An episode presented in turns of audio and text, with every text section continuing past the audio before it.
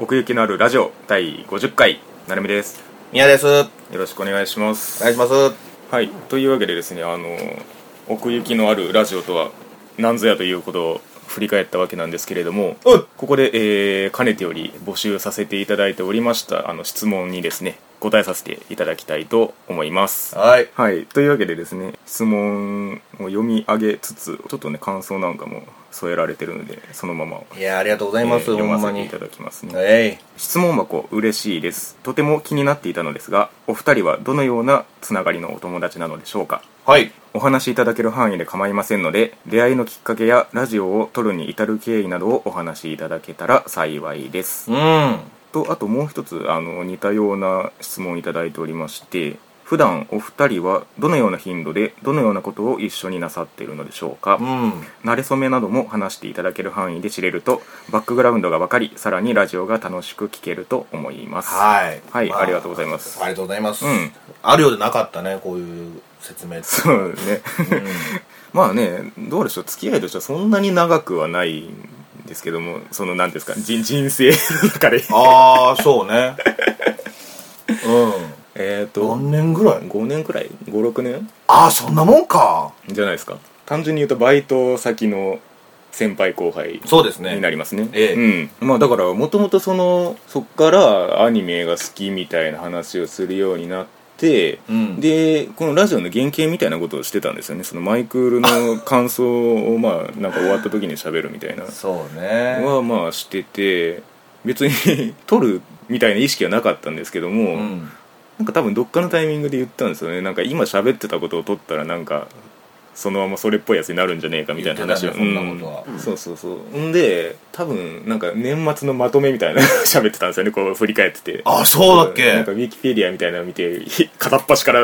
し振り返っていくみたいなことやっててその時からしてたっけいやなんかそうそそのそういうそれをしてた時に、うんなんか今こうやってまとめて喋るやつなんか撮ったら面白そうだなみたいなことを言ってたんですあよ、ねうんっあ。ていうのもあり、うん。多分だからその年の明けてからうんもう取るみたいな感じになったんじゃないかな確あか、うん、あ。だから2016年冬アニメ、はいはいはい終わったよ編が始まるわけなんですけれども、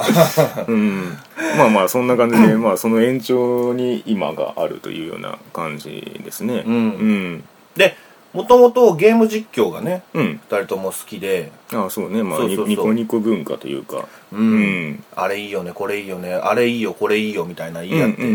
うんうんでやりたいなやりたいなみたいなまあ俺が結構言ってたんだけど、んで、うんあのラジオだったらもうすぐできるっていうそかうらですね一番シンプルなパターン取って出すっていうだけなんで、うんうんだから最初は本当に編集とかも別に意識してなかったんでねでまあそっからズルズルズルとここまで来たみたいなああ続いてますねうんでえっとどのような頻度でどのようなことを一緒になさってるのでしょうかっていうことなんですけども、はいまあ、これもだからその延長に今があるっていう感じですねうん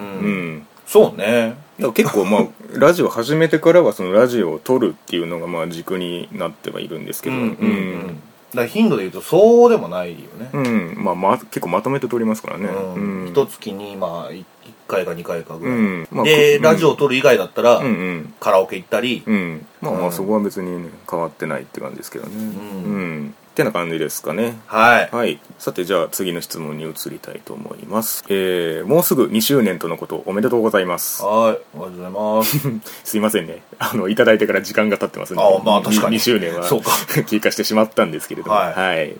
えー趣味も好みも性質も真逆に感じるお二人のトークいつも楽しく聞かせていただいておりますありがとうございまあすりがとうございます、えーお互いの好きなところ、えー自分にはない素晴らしいと思うところなどうをん挙げていただけたら嬉しいです、はい、これからも楽しみに聞かせていただきますうん、 PS みやさんの屈託のないプリミティブな感想と10回再生シリーズありがとうございますなるみさんの豊富な語彙と辛辣なツッコミがとても好きですというはいふうにいただいております、 1回再生シリーズうん嬉しいねこれすごくないですか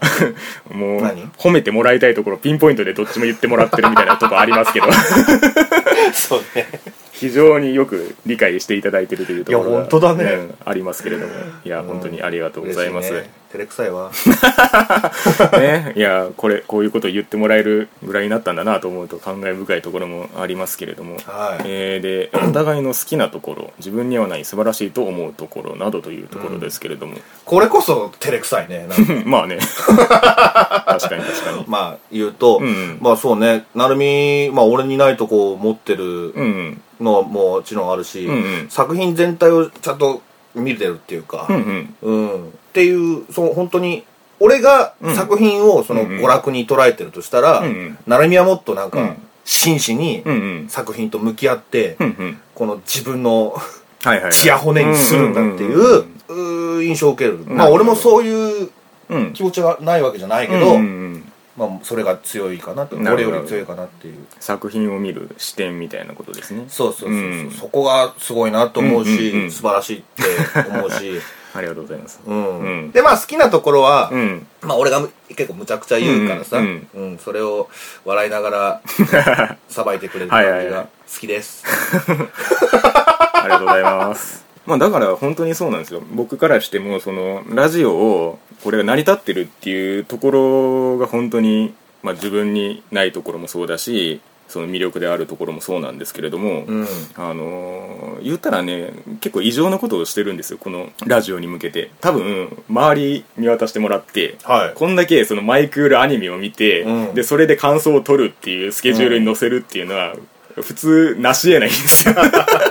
誰がそんなことやんねんっていうことを結構やってるんですよはいはいはいはい。うんだからそこのなんていうんですか熱量に差が出てしまうとこれは成り立たなくてそうやな、うん、いや本当にようこんな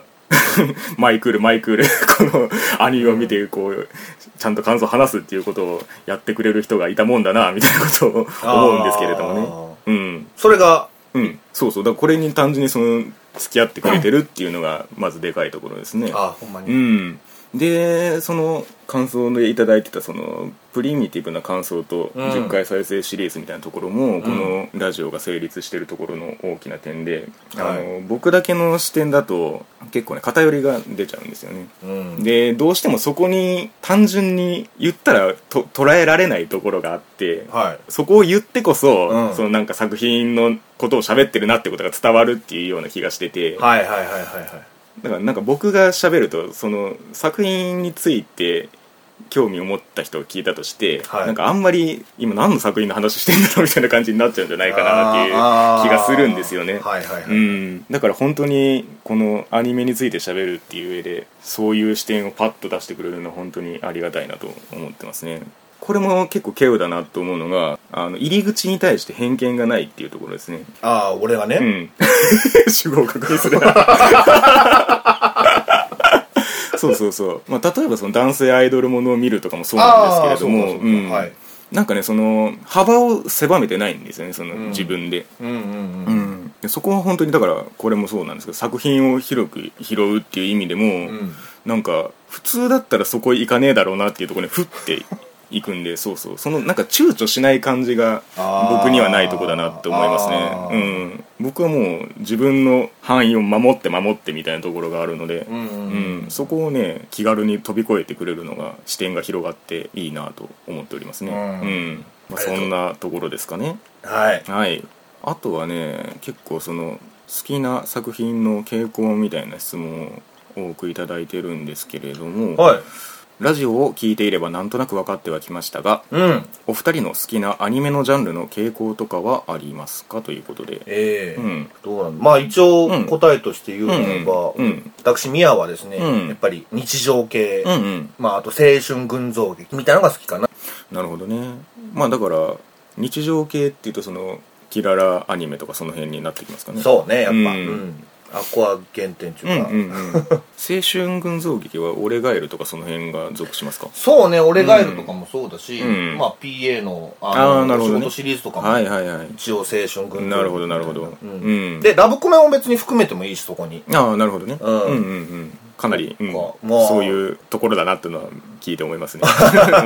うんうん、まあ本当青春群像劇ってと、うんなるといっぱいあるから、まあねちょっとくくりとしてはあれかなと思うんだけど、んうんまあ、ユーフォニアムとかもそうじゃない、まあそうだね言ってみたら、うんうん、そううんいうつまり感じまあ自分が割とこの世界にとって身近に感じられるところが重要なのかもしれないですねうんうんやっぱりそのいつも言うように、ん俺はアニメのキャラ、うんキャラクターが大好きだから、うんうんあのーそこにいいかに近づけるかいかに、はいはいその近づけさせるか、はいはいはいさせてくれるかってうんういうアニメがやっぱり好きかななるほどなるほどうんそうですねまあ僕の答えとしてはうんえーとジャンルっていうわけじゃないんですけども一言で表すとあの世界観がしっかりしてるものという形にさせていただきますまた広く言うなお 前、うん、だからねほうこれは別に、あのー日常系だろうが SF だろうが別に問わないんですけれども、うん実際えーそこで見る作品を絞るってことはあんまりしてないのであのよくそのラジオ内であの体重を預けられるかどうかみたいな話をはいはいはい言そう葉ねで言ってるんですけどもそういうところですかねうんなんかわかるじゃないですかしっかりしてるかどうかみたいなまあまあも ちそろうんそうそううんでなんかそこがなんかちゃんと作られてるなっていうのがある程度分かれば、うん割と好きな作品になるみたいなところはありますねううんん逆に言うとだからギャグとかに寄ってった時にそこのディティールが結構シンプルになっていけばいくほどあんまり刺さらないみたいなことにはなるかもしれないっていう感じですねああ、そうねうんまあそんなところかなはえーとで、えーそのままいきますが これ言っときましょうかもうガンダム興味ないいうーんガンダムね 興味ないってことないんだけどうん、うんなんか、まあ、言い訳のようにも聞こえるかもしれないけど、うん見ようと思ってた時期はあんのよへえうんあって、うんであのーレンタル屋さん行ったらこれ借りるんだっつって、うんうん行くやんかう、んもうないんだよねそのあー借りられててうん借りようと思ってるやつそう借りようと思ったやつが、んガンダムがなくて、うんあのちゃんと最初のガンダムよ、うん機動戦士ガンダムよ、うんなくてで他のに行くじゃん、うんうんうん っていうのを続けてって、うんどんどんどんどん見る時間がなくなって、うんうんうんで時期を逃してしまったかなっていうのはあーなるほどねあるかな、うんうんうんまあ、僕も同じような感じで言ってしまえばガンダムどころかエヴァすらも見れてないという 話なんですけれどもうんうんだからそうなんですよね気づいたらもう世界が広がりすぎて て入り口を見失ってしまったっていうところは多分にあって僕はまだねそのなんでしょうロボットものに興味がないわけではないんですけれどもせやなこれだけ広がったガンダム世界の今更一部を切り取ったとてという思いがありますねどうしても。あーうんそれこそね俺のその父親なんかは親父なんかは、うんうんもう大好きで、うんうんでいろいろ聞くんだけど、うんまあ俺はそんな親父にぶたれながら育育ったけどぶたれながら見なかったん ですねほらガンダム見ねえんだみたいなとまあまあそんな感じですかねまあそういう意味ではね興味ないわけじゃないけど見れてないっていう作品は無限にあります無けれど限もにあるね、うんうんその中でも俺もでもガンダムぐらいかな、うんもうなんかすっごい有名なところでうんうん触れてないっつったら、そうねまあでもこう言われてちょっとうん見てみたくなるけ どね、ガンダムを果たして今レンタル屋さんに行ったらあ燃えるのか上がれ燃え 上がれ似てんのか似てないのかすら分かんねえっ ていういや今自分の中でちょっと高めた、うんダ燃え上がれ燃え上がれあー簡単に高められんな燃え上が れいやそれもうあんま燃え上がらないんだよ なその感じな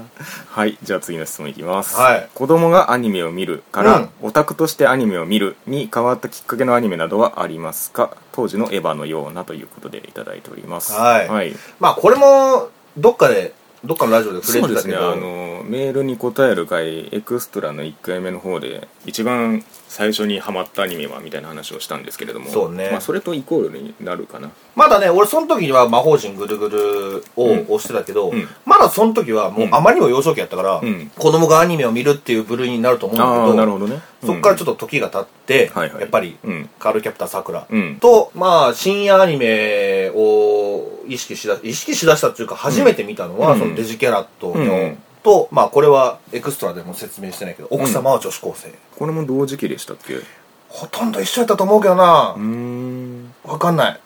その、年とかクールとかの概念もその時もなかった か ら。まあねうん。まあ、この奥様は女子高生に関してはもう、ただただ、あの、思春期やったし、うんスケベなやつを見たいっていはい はいはう感い。じ。まあまあ子供じゃないよね。 まあこそ子供じゃないし、うんのひっそりと見てはいはい、うんまあまあ僕も似たようなニュアンスで言ってまあその時にも言ったんですけどちょびっつがまあ転換期ではありますねなるほど、うんそれも深夜アニメなのそうですねうんだからそれを経たからこそ後に春日に出会うみたいなことはまああるなそうねそうね、う、うんしていますねうんうん、うんそうねままあでもやっぱファルヒになんのかなそのオタクとしてアニメを見るっていう感じははい、うんそうですねじゃあちょっとそれに連なる形で、えーいきますけれども、いつも楽しく拝聴していますありがとうございますお二人の対照的なキャラクターとアニメの趣味の違いがとても面白くて、うん何週目かわからないくらい聞き返しておりますあありがとうございま すすごいですねえーお二人が今まで見た中で一番思い入れのあるアニメがありましたらそれぞれお聞きできたら幸いです、うんそれでは体に気をつけて楽しくラジオを続けていただけますようにあ体の心配までしてくれていやーありがとうございますす、ええおかげさまでだいぶ健康ですよなんとか続けて いけておりますえええーはいえー一番思い入れのあるアニメということでうん、うんまあ、これもちょろっとどっかで触れたけど、うんまあ、俺から答えるはといどうぞどうぞ「まあ、サムライチャンプルうん」が一番好きなアニメだね、うんうんうんこれはだからミヤさんと出会って間もなくその胸を 言われてですねそうそうそうそのうまま DVD をごそっと借りたわけなんですけれども、うんはい見てねっつってとかまあまあどうしてもやっぱり絞れない部分があるからいろいろと挙げさせていただくとまああと、うんブラックラグーンだとか、うんあとまあジャンルガラッと変わって、まあ、うんさっきも言った春日の鈴宮春日の憂鬱んとか、同じ京アニん軽うん音とか、日常系で言ったらねブラックラグーンはアニメが先ですか漫画よりアニメが先だね、へーうんそうなんだアニメを見て、うんうんうん衝撃を受けてああなるほどねうん、うん衝撃だったなあ れはマジで確かにねうん、まあでも言葉会話劇かな、まあねあれはアクションアクションがいいっていうよりかは俺はうん会話劇の方が好きだったりするな、特にあの洋画に馴染みがあるとねあのそういったテイストがそうね組み込まれてるっていうところもあるかなという気はしてますね、駆け引きとかもそうだし、うんでまたやってる声優さんがそれこそその洋画で活躍してるような連中ばっかりだかはいら、はいはい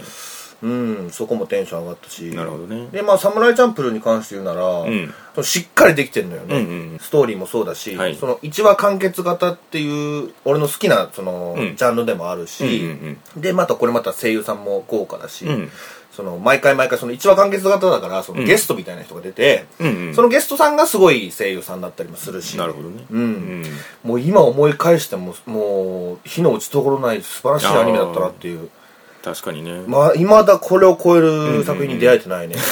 っていうぐらい好きですなるほどなるほどええうんでまあ軽音は日常系ってまあ言ったけども、んまあその中にも、まあ、今もうすごいことになってるけど山田直子さんがね、うん女子高生のそのリアルみたいなその日常系の中にもちょっと、あのーリアルな部分をそのいい具合にその乗してくうるんのが、の走りなんじゃないかなって思うしなかなかねこれは確かに時代を象徴してはいますねう軽音はねでそっからいろいろ今日常系の中でもちょっと変わった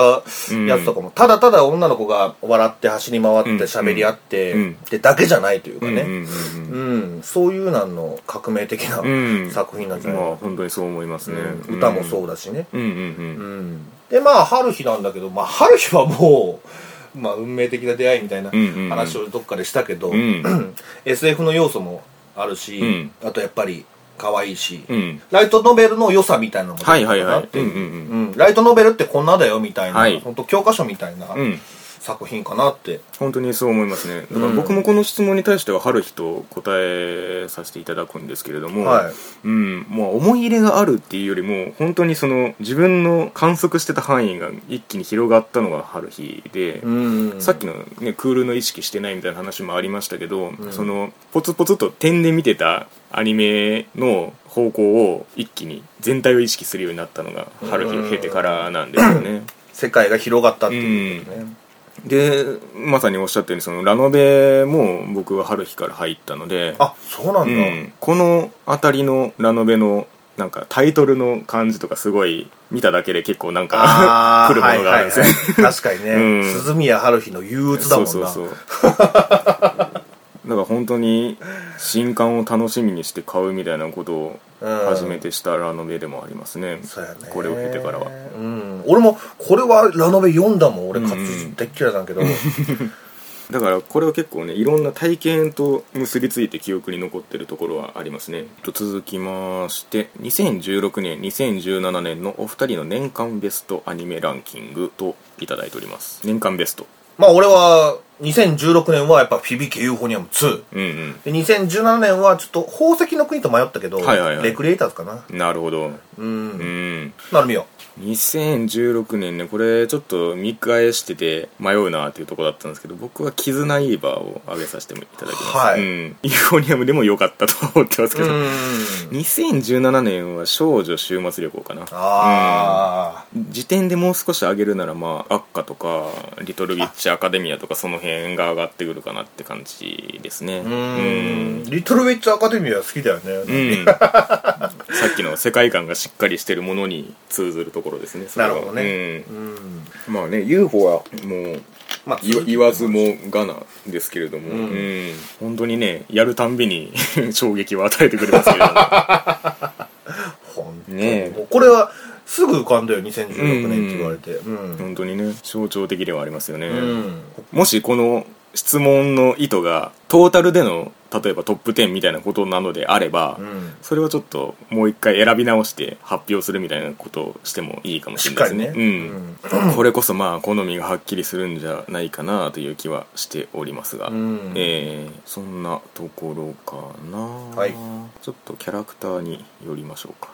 ロジックのなるみさんとパッションのみやさんの素晴らしい掛け合いをいつも楽しみにしていますありがとうございますロジックとファッション、アイマスみたいな属性みたいになってきてるえー質問は、えーお二人それぞれ今までアニメを見てきて忘れられない推しキャラクターをあげるなら誰なのか教えていただけたら嬉しいですうん可愛いでもかっこいいでも面白いでも理由は何でも結構ですということではいはい、どうですか私から答えさせていただきます、えっ、と電波女とうん青春男に出てくはいはいる三船龍子はいはいはいうん龍龍子やっちゅうにのリュウジさんね龍 さん、うん俺この子が一番好きですへえ出会った頃からもうそうだったのでなんでかっていうのは改めてあんまり聞いたことないんですけどずーっと一途に思ってう、 ん何がそんなにハマったんですかそうだね、まあ、まずこの質問をいただいた時に、はいはいパッて浮かんだからこれをあげたんだけど、うん何がまあその元気いっぱいなところっていうのと、うんうんうん他のキャラにないとこで言うならば、そういう元気いっぱいでなんか天然で、うんわーわーわーみたいな日常系でよくいる いけどますねいますいます、あうん、その子がうん恋をするとどうなるのかなみたいな。あなるほどね漁師さんはそういう男はあはあはのあちゃんとその主人公を好きなるほどってなるほいう感情を持ってるのはいはいはいはいうん、そこにちょっとね心を奪われたというか、なるほどなるほどなるほどうん、恋をしてる女の子って素敵なんだなみたいな、あうん、まあいない他のキャラでいないわけではないと思うけど、うん俺はその時にそういうふうに思ったんだーよ、なるほどねうん、今までそういう日常系でそういう元気なキャラって見てきたけど、うんうんうんあの恋に落ちたらこうなるんだなっていうのはあをその龍さんで知ったといううかんなるほどなるほどうん、もう顔真っ赤にして照れくはいはい照れてそのなんか、うんうんうんくねくねくねみたいなのを、うんうんうんまあ見た目もねもちろんショートヘアでちうんうんょ茶髪でちょっとウェーブがかっててみたいなうん感じも好きだし、うんうんうんあのーちょっとスタイルもいいし、うんうんそういうところでももうトータルで A リュウさんです推しキャラクターということでねそうですね、ええうん、まあいっぱいいるけどねそんな好きなキャ ラなんて推しキャラクターですね推しキャラクターなんか、うんうんいろいろあの出てきたけどね、まうんうんまずパッと出て出たのがリュウさんだったから、なるほどなるほど答えとさせていただき ます僕はねあのーずーっとそのあんまりそのキャラクターによ思い入れがないみたいなことをずーっと言ってきたんですけど、はいあのだからねこれ一個これアニメからこれって絞るのがね結構難しくて、うんなのでちょっとあのーありようなんですけどちょっと漫画から 分けさせてもらうんですけどおおダンジョン飯ご存知ですかあ、ダンジョン飯。名結前構だけねおは。話題にはなってますけれども、うんダンジョン飯にあのーマルシルっていうキャラクターがいるんですねう。うんん、僕はこのキャラクターがめちゃめちゃ好きでうん。 「俺の嫁」っていう表現があるじゃないですか、はいや本当に結婚するならマルシルだなって思うんですねおー。あんまりねそのキャラクターに寄せないんですけど、うんでマルシルはあのー、まあ、魔法使いの女の子なんですけども、うんうんなんかね、あのー周りの人間が パーティーのねパーティーの周りの人間がそのモンスターを食べることにためらいがないんですけど、はいマルシルは普通に嫌がってるんですよあそうなんだえー、それ食べるのみたいなとかなんかそういうなんか嫌そうな表情をしながらも食べておあー美味しいみたいななるところとかうんなんかそういうこう嫌なところがないんですよねうんこう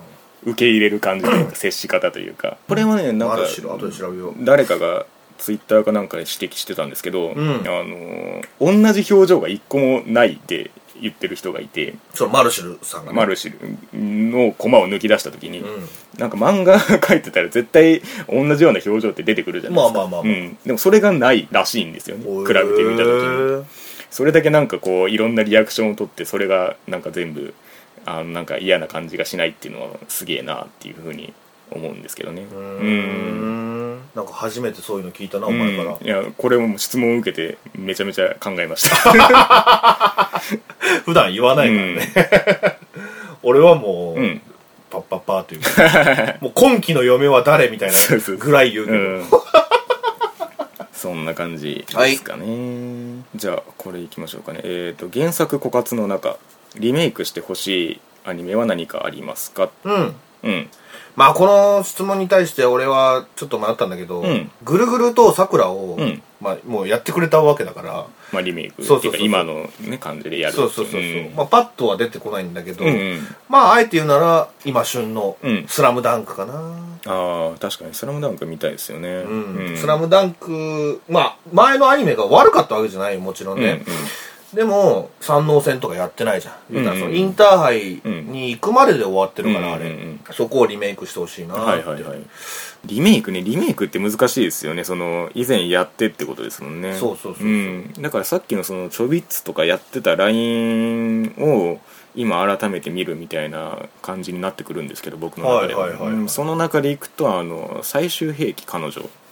あのまあ、高橋真さん原作の漫画ですけれどもはいはいうはいはいんはいはあれを見て結構感動したっていうかすごい感動揺さぶられたんですけれども、いうんなんか絵的な印象をあんまり覚えてなくてアニメとしての、はいはいはい、うんなんか今やったら結構すごいことになるんじゃないかなえなんかそのメカ的な表現とかにしてもねうんうんいやーあると思うよ、うんうそんのガンツがさ、うんうんうん一回アニメやって、はいで映画でさフル CG でああうんうん復うん活したうじゃん、んそういうルートであるんじゃないああそっちでもいいですけどねフル CG アニメーション最終うんうん劇彼女、うんというわけで、うん次、えーアニメ化映画化かっこ実写化も含めて、えーしたらいいなと思う漫画小説が個人的に知りたいですうんということでまあまあリメイクじゃないですけれども漫画小説原作でこれからアニメ化映画化してほしいものはといいうことですね私から答えると、うんまあ、漫画は、まあ、昔からよう言ってるけど四つ葉とかな、ううんんうん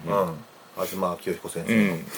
で最近だったら、うん俺ハマってる漫画、うん推しが武道館行ってくれたら死ぬああうん、でまあ小説はね、うんえー全然読まないん だけどそうねそうそうそうそうで大体読んだ、読んだやつってもうアニメ化してから読んでるからもちろんそうですよね その中で言うなら、うんあの昔前にも言ったけど、うんうん筒井康隆先生の,、うんあのビアンカ・オーバースタディ、伊あ藤野一先生がそのあのイラストをねイラストをして、うんまあ、ライトノベルなんだけどあね、はいはいはい、うん、これ面白かっ たしああ確かにアニメ化したらどうなんだろうねどういう感じになるんでしまょあ、うね、無理なんじゃないの、ねそもそもうんだから本当いいなって思ってるだけなんだけど、ねうん、多分無理だと思うあのあの内容はちょ あーっと映像にははいはいしづらいと思うんだけど、 う ん変な感じになるへうん、そう変な感じになるよな、うんどっちとも、うんというか、うんな何をやってんのみたいなそうそうそうそうそうそうほんまに四つ葉とに関しては別にこれは作者が反対してるとかそういうわけじゃないんですよねうんでもその「アズマンガ大王」をうんアニメ化した時に、うんそのあんまり、だったらしいのよあそうなんだ、その本人が へえうんだからアニメ化っていうことにちょっと抵抗があるんあだよあ俺よく知らないけどね、はいはいはいなんかそんなのどっかで聞いたよ、なるほどね、うんうんで推しが武道館行ってくれたおら死しぬわお仕事はまあやりそう来そうだよね、これはうん、うん、なんか CM の中でも挟まれてるしあああったあったうん、うんあれはフラグ立ってるよネームバリュー的にも今やっても全然おかしくないですねうんうんまあそんなとこかななるほどね僕は漫画でいくとねあのー椿先生の「第七女子会奉公」っていうのがありまして、はいうん、ともう一つ挙げるとあの烏丸タスク先生の「ノーガンズ・ライフ」ですねああ漫画のことかに漫画でいうとこの2つかな第7女子会方向はねあのーふっとアニメ化したらそのターンは完結ものでこう積んでっていい感じになるみたいなイメージが湧くんですよね5分とかでもいけそう、うんでもいけんじゃないですかね一ネタでいくとしたらなるほどねで「ノーガンズ・ライフ」先ほどおっしゃったようにその漫画図書館で取り上げたんですけれどもこれね結構あのー話がややこしいので、うんいっそアニメで映像をぶん回した方が早いみたいなところはあるかなって思ってますなるほどねうん、そのまあ銃の頭をしたあの銃蔵というキャラクターが主人公なんですけれども銃蔵うん、その辺のメカ的なアクションもアニメにしたら結構早そうだなっていうのをずっと思ってたりはしますねうーんで小説で言うとあの僕はあの森見富彦作品が好きなんでそれはもうかなってるところは結構あるんですよ はいはいはいはいはい夜は短しにしてもねそうやな、うんなのであえてあげるとですねあの、うん東間千歳先生のですね「うんスワローテイル人工少女販売どころ」という小説がございましてですねうん広角機動隊とかうんあとサイコパスとかなんかそういう感じあのー SF の絵が浮かぶ感じなるほどうね、んまあ、でもそのビートレスじゃないですけど、うんその人工妖精っていうのが出てきて、うんでそれとこうタッグを組む感じでなんか事件を解決していくみたいな話なんですけどもなるほどねうん、だからその辺もねなんかすげえ絵的にキャッチーなのになーって思ったりはしてます え挿絵がちゃんとあんのそしてあー表紙だけですけど、あうんー多分表紙見たらねああこの人かみたいな感じで多分見かけたことはあるような気がするんですけどねうわかりんましまあでもしないかなアニメが なかなかねうん割とまあシリーズものなんでちょこっと続いてたりはするんですけどねまあ、ビアンカ・オーバースタディよりは可能性あるんじゃない、ああーまあまあ 確かに確か内容的にまあ気になった人はにうんちょっとチェックしてみてください見てくださいうんはい、えー続きまして、えー、なるみさんみやさんにとっての自分の核となったベストアニメ漫画ゲーム小説映画フィクション以外に興味ある学問分野などがあればお教えいただきたいですというはいこれでまあ総括的にいろんなジャンルについて 触れるということになりますけれどもうん順番にいきましょうかはいえー、どんどんいくよえっ、と俺のバイベストアニメはやっぱさっきも言った「サムライチャンプルー」でまあ核となったって意味ならまあ魔法陣ぐるぐるかなうんうんうんで漫画はあらあこれも言ったクローズうんうんクローズが好きで、アズマンガ大王がその日常系っていうものに初めて触れた作品だから、うんうんアズマンガ大王も上げとこうかな。うんうんうんで、まあゲームはいろいろあるけど、うんあのやっぱり主にアクションをやってて、うんそこだったらロックマン X シリーズかな。ロックマン X。で、RPG ならファイナルファンタジーシリーズ。うん特に6、うんうん6が好きかなう。んうん。で、格ゲーならブレイブルー。ああブレブルねブレイブルうー。んで、パズルゲームならぷよぷよ、うんリズムアクションなら DDR、まあ、ダンスダンスレボリューション。っはいはいはいてとこかな、なるほどゲームは、うんで。小説は春日かな、やっぱり、格とななるっほたどってね意味では。うんううんうんんもうほとんど文字なんか読まなかったのに、これを読ん で。うん確かにでかいですよねそれはねうんで、まあ、映画になると、あの、洋画なら、うんダイハードシリーズかな。うんうんダイハードうんうんこれ好きなんですよ。うんうんで、邦画だったら、うんあのー北野武監督のうん座頭市。うんうん。この辺が好きです。なるほどで、まあ、学問分野って 言われるとあれなんだ珍しけい角度ど、の質問ですねそうね、あのー好きだったのは、うんまあ、本当興味があるってほどだけど、うん英語です。なるほどねうん。まあまあ洋画とか洋楽とかにもね通ずるところがありますからそうねうんなるほどねなるほど。はいえーと僕もじゃあざっと順番に言ってしまいますねベストアニメは「えー化け物語」になりますねう。うんん、で、えー、とベスト漫画これはね非常に難しいんですけれどもそういえば聞いたことないな。うんベストマン がって。あの誰におすすめしても自信を持って差し出せるっていう意味で「うん。えー、とそれ待ち」と「それでも待ちは回ってるね」うん。と「イエスタデイ」を歌ってあこーの2作。をあげたいと思いますどっちも完結してるしねはいはいはうい。んでえー、と映画はですね映画まあ僕はあんま洋画見ないんでうん邦画なんですけれども、うん。えっとね「サマータイムマシンブルース」っていう、ええ、えーありました本ねが。ですねあれがベストですねベスト映画、で、えーっと、ゲームああ、もう忘れた。えー ベストゲームは、えーっと、これも、ラジオで言ってないですかね。まあ、ライブアライブあーを挙げますねライブアライブかうんと、ベスト小説。小説はさっきもちょっと森見富彦作品ということを言ったんですけど、うん夜は短し歩け乙女がベストかな。ああ本当にうん。なんか改めて聞くとそうなんだって感じするな で、えーフィクション以外に興味ある学問分野。うん学問分野っていうか、まあ、大学でやってたのは言語学ですね。ほう、うん、なのでまあ言現代言葉は好きだよみたいなことですかねうんわかんないですけどちょっとその各上げた作品ごとに言ってもう少し触れていきますか、うんえっ、とアニメね「えーまあ、サムライチャンプル」がさっき喋りましたけれども、はいやっぱりこれを超えるアニメはまだないっていうことですね出会えてないねううんんなんだろうまあ出会うことないのかなきっと、まあまあそうそうそうかもしんないですねこういうことに限って言うなら、 えうんえうん化け物語はねあのーそうまあもともと西尾維新作品が好きだったっていうのもあるんですけど、うんそのそれをあの映像化した時の表現の多彩さが何よりすごかったなと思ってますねシャフトだしなう、んだからまあこれに「化け物語」の映像化に挑んだとしてうんこれだけいいものになるかどうかっていうのは多分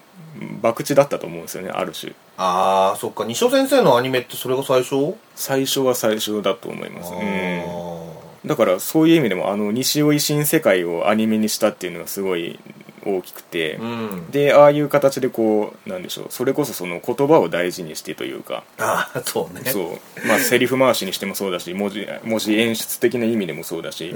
ん、うん、かなりベストマッチなアニメ化だったんじゃないかなと今でも思ってまあすれねは衝撃だったなうん化け物語は本当本当にそうですね、でえっ、と漫画ですね「クローズあず漫画大王」ああ俺こまあのこれもねまあま あうんクローズに関してはあの単独会があるの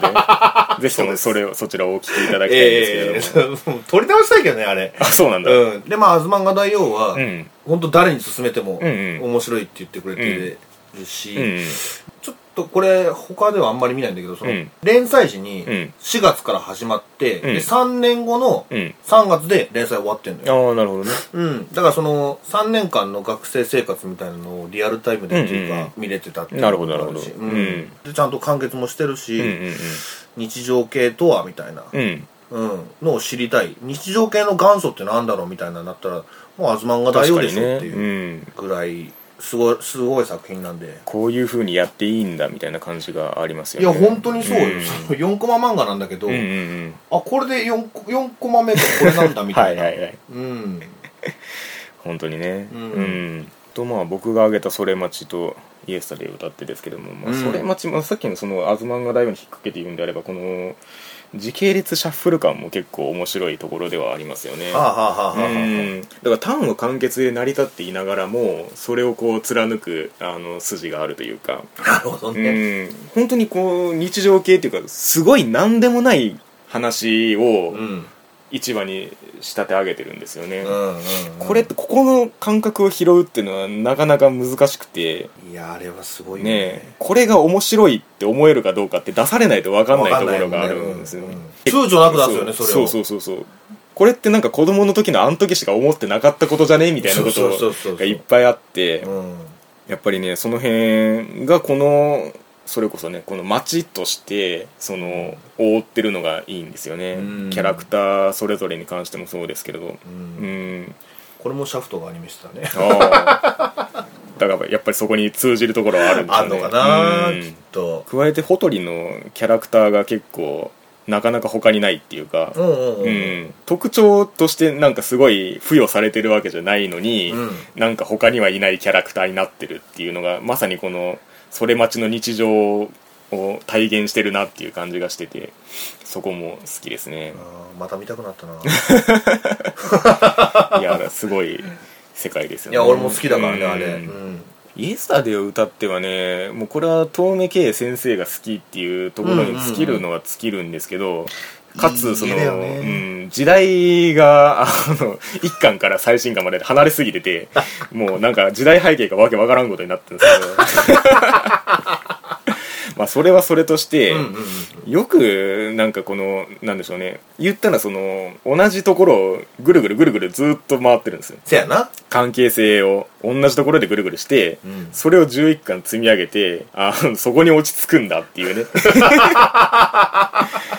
なんかね、それがそれをこう11巻読ませるっていう世界の組み方がもう遠目圭先生だなって思うんですよね、うーうんんなるほどねだからまあ出てくるキャラクターに全然嫌味がないし、うんうん、この柔らかい世界をずーっと見てたいと思って追っかけてって、ああ、うんここに行ったんだっていうね まあ完結しましたんでそういうところも含めてっていうところはありますねうんだからそういう覗ける系が好きだよなお前うん、そうかもねだから自分が中に入るっていう感じではないので、うんうんそういう意味でもそうですねえーまあゲームになるけど、はいはいまあそうねアクションだったらロックマいンっ X ぱいあげたねドンキーコングとかも好きなんだけどね、うんマリオももちろん好きだし、うんうんで、まあ、ロックマンとかドンキーコングは我々世代はまあ通ってるだろうなっていう感じですよねうん、それこそ実況でやってみたいしねああそうねええうんでまあ RPG だったら FF うんうんうん、これはねもう6はね初めてクリアした RPG なうんんなだるほよどなるほど RPG って俺全然難しくてんできてなくて、うんうんで父親が5と6を持ってて、うんで先に5やったのよ、うんで5がもう意味わかんないから 全然ああジョジョブシステムとかはいはいはいはい俺ずーっとうんナイトで 行ってて、ある時つ、うんつま、あの魔法しかああはいはいはいダメージ与えない、うんえ無理やんってなってや めてんなるほど ねそうで、うん6はもう簡単やし、うんうんキャラクターもいっぱい出てくるああしだからさっきのそのジョブの差みたいなのがキャラクターの差になってるってこそうとそうですそようねそうそうそう、うんで初めてクリアしたという思い出も含めて、うんまあ6かななるほどねうん、もうアドバンスでもやったしプレイステーションでもやったし プあのもちろんほらスーファミでもやったし、うん今 iPhone でやろうかなって迷 ってるうんなるほど でまあ格ゲーならブレイブル、うんうんブレイブルもねこの格ゲーって俺もやっぱり RPG と一緒でうん難しくて、うんうん全然できなかったんだけど、んブレイブルは簡単なのよその中でもへえうん、簡単な方。うんうんっていうか、そのスタイリッシュモードっていうのがあって、うんその簡単な人でも、うんボタン連打でコンボがつながるみたいなモードもちゃんとあるし、なるほどなるほどでやり込もうと思えば、やり込めるやり込めるし、うんすごく丁寧で、その、あの、格ゲー苦手な人でもどうぞっていう、うんうーんすごく優しいなるほ格どゲーっていうのもあってで、うんうんもちろんね、そのイラストもいいし、んうん 2D か対戦格闘っていうのにこだわってるっていう部あ分もあなるほど好感持てるし、うんうんでストーリーも深くて、うんあのまあぶっちゃけす 全部を理解してるわけじゃないけどうん まあねでそのでもそのキャラクター格ゲーのキャラクター同士で線が伸びるみたいなってことって、うんそんなない、ああなるほどねそこまで深く組み上げてないっていうかそうそうそうそう、んでもそのブレイブルーの世界っていうのは、うんそのこのキャラとこのキャラはライバル同士だっていう以外にも、うんうんこのキャラとこのキャラは仲間同士だっあたあはいはいはい、うん関係性がいっぱいそうそうそうこのキャラとこののキャラは、このキャラとつながってるみたいなとか、うんうんうんそのどんどんどんどんそのただの格闘ゲームだけじゃで終わらないというかうん、うね、んうんアニメ的にも楽しめるというか、なるほどえー、ブレイブルー好きですね、うんでまあパズルゲームだったら「ぷよぷよ」うんまあこれはまあうんそんなに言わないけど「うんぷよぷよ」面白いじゃんまあね だいぶ古くからあって今もなお出てるっていうところもその凄さを物語ってますけれどうも、ん、でこれもさっき言ったけどちょっとキャラクターがいっぱい出るしあねあ確かにねうんでリズムアクションゲームなら「うんダンツダンスエボリューション」うん、俺これゲーセンでいアホみたいに言ってたもん うんそう確かになんか一時期めっちゃ流行りましたよねいやー流行ってたね、もう走りみたいなもんだしな、うんうんうんリズムゲームのでそっからなんかそのもうそういうリズムアクションに出てくる曲が好きになったりああはいはいはうんそんな感じですいなるほどねなるみは僕は「ライブアライブ」を上げたんですけどもこれはね結構その幼少期の思い出補正みたいなのがあって、うんあのーざっくり言うとねその主人公が何人もいて、うんそれぞれのなんたら編なんたら編っていうのをクリアしていくっていうシステムなんですけどはいでそれが最後に集結するというか、んまあ、自分でその主人公たちを選んでパーティーを組むんですけど、うんなんかその一つ一つをやってってうん集結するっていうのがね結構印象に残ってて、なるほどうんね結構ね多分当時そんなシステムはあんまりなかったと思うんですけど、うんなんか一本でいろんな物語を見たぞみたいな感じもありましたしまあ FF6 うんもそんなのあったけどね、うんああ確かにね、途中で別れるみたいそなうそうそうでもあれはテンション上がるよねああいうのうってんわかるよまあこれは後から見た場合の視点なんですけどあのキャラクターデザインがあの小学館のあのサンデーの漫画家の人がそれぞれ担当してたりしてて、うんそれこそねコナンのあの青山先生とかおうあキャラそれぞれ違うんだそれぞれ違うへえ面白いね今見たらああこの人がこのキャラクターデザインしてたんだみたいなうんとかってまあ、それはパッケージとかぐらいしかね伺い知れないんですけれども、うへん、そういう意味でも稀有な作品でそんなとこかな、ーはい、うんで、えー小説そいつはねまあさっきも言った春日ですね,、うん春日私、うん僕も「夜は短し歩け乙女」なんで、まあ、さっき触れた通りではあるんですけれども、うんうん森見富彦作品は結構その文体が好きでというかある種確かにそのアニメと結びつくのは結構必然的だったなっていうか、ほうほうほう、うん、結びつきやすい立ち位置にいるんですよねうんうんだからそれはなんか今になって余計に面白いなと思ったりするとこではありますけどうんうん文体ねまあ俺も春日だったらそこかな、うん確かにねうんその読みやすいのよ本当に、うんさっきも言ったけど、うんそのライトノベルっていうものの本当走りだし、そうですね、うんまあ、西尾維新もしかりですけど多分それが出た直後はもうそれのフォロワーがいっぱいいたでしょうねその例えば応募する人とかの作品の中にも、ああ、うん、それだけ影響力の強い文体だったなっていうのは思いますねう、ん続き見たいな早くまあまあ望み薄ではありますが、 うん うん、で映画ですね映画、うんえー洋画なら「ダイハード」ですダイハー前に見せたことあったっけ「ダイハード」っていやないと思いますね本当、うん今日ブルーレイ持って帰 る見れねえ よいや本当ダイハード大好きなんですわ、もうこれだけいろんな映画見てきたけど、うんあのまあセブンの回があったけどさ、うんもうその映画ってやっぱこうだよなっていうか、うんうんうんその爆発シーンとかももちろんあるんだけど、うんうんその人間関係みたいなのもうん面白いし、うんうんダイ・ハードは結構ねそのエンターテインメントとして本当に素晴らしいなってなるほど思うんだよね、うんそんな考えなくてもいいし、はいはいはい子供から大人まで楽しめるっていうか、うんうんそういう、まあ、言い方あれだけど単純だからなるほどテロリストを倒すっていう、はいはいはい はい うん、もうブルース・ウィリスも好きだしね、これシリーズ何作ぐらいあるんですかファイブ5までうんうんうんうんファイブまで特に完結っていうわけではないんですか一応ファイブで完結らしいんだけど、ね、あそうなんだうん、なんか6の噂もあるんだけまあいくらでもやれそうっちゃやれそうどですけそどうそうそうそうそう、うんなはるほどねいでまあ邦画なら、うん北野武監督うんザトウイチなるほどザトウイチ好きなんですわこれこれなるみにあんま行ったことないかもしれないけど、うん邦画って、うん結構ね、うん暗いっちゅうか、うんうんなんかそのそれが日本のよ邦画の良さだったりもするんだけど、うんうんなんかだらける時があるってうかねうんうんはいはいはいうんずーっとそのノンストップアクションみたいなのうんうっんてあんまりないっちゅうか、うんうんうんまあ、今でこそどうかわかんないけどうんうね、んうんでもそれが嫌じゃないのがこの「ザ・トイツ」なんだなるほどなるほどうんうんうんそういうそのシーンとしてうんる時間でさえ、うん吸い込まれるようにん見てられる、なるほどなるほどうんーんでいざ戦闘開始ってなった時のそうの、んうんうん緩急の違いだったりとかはねいはいはいもうたけしが暴れ回るから、うーん位置がうんうんうんズバンズバンズバンと、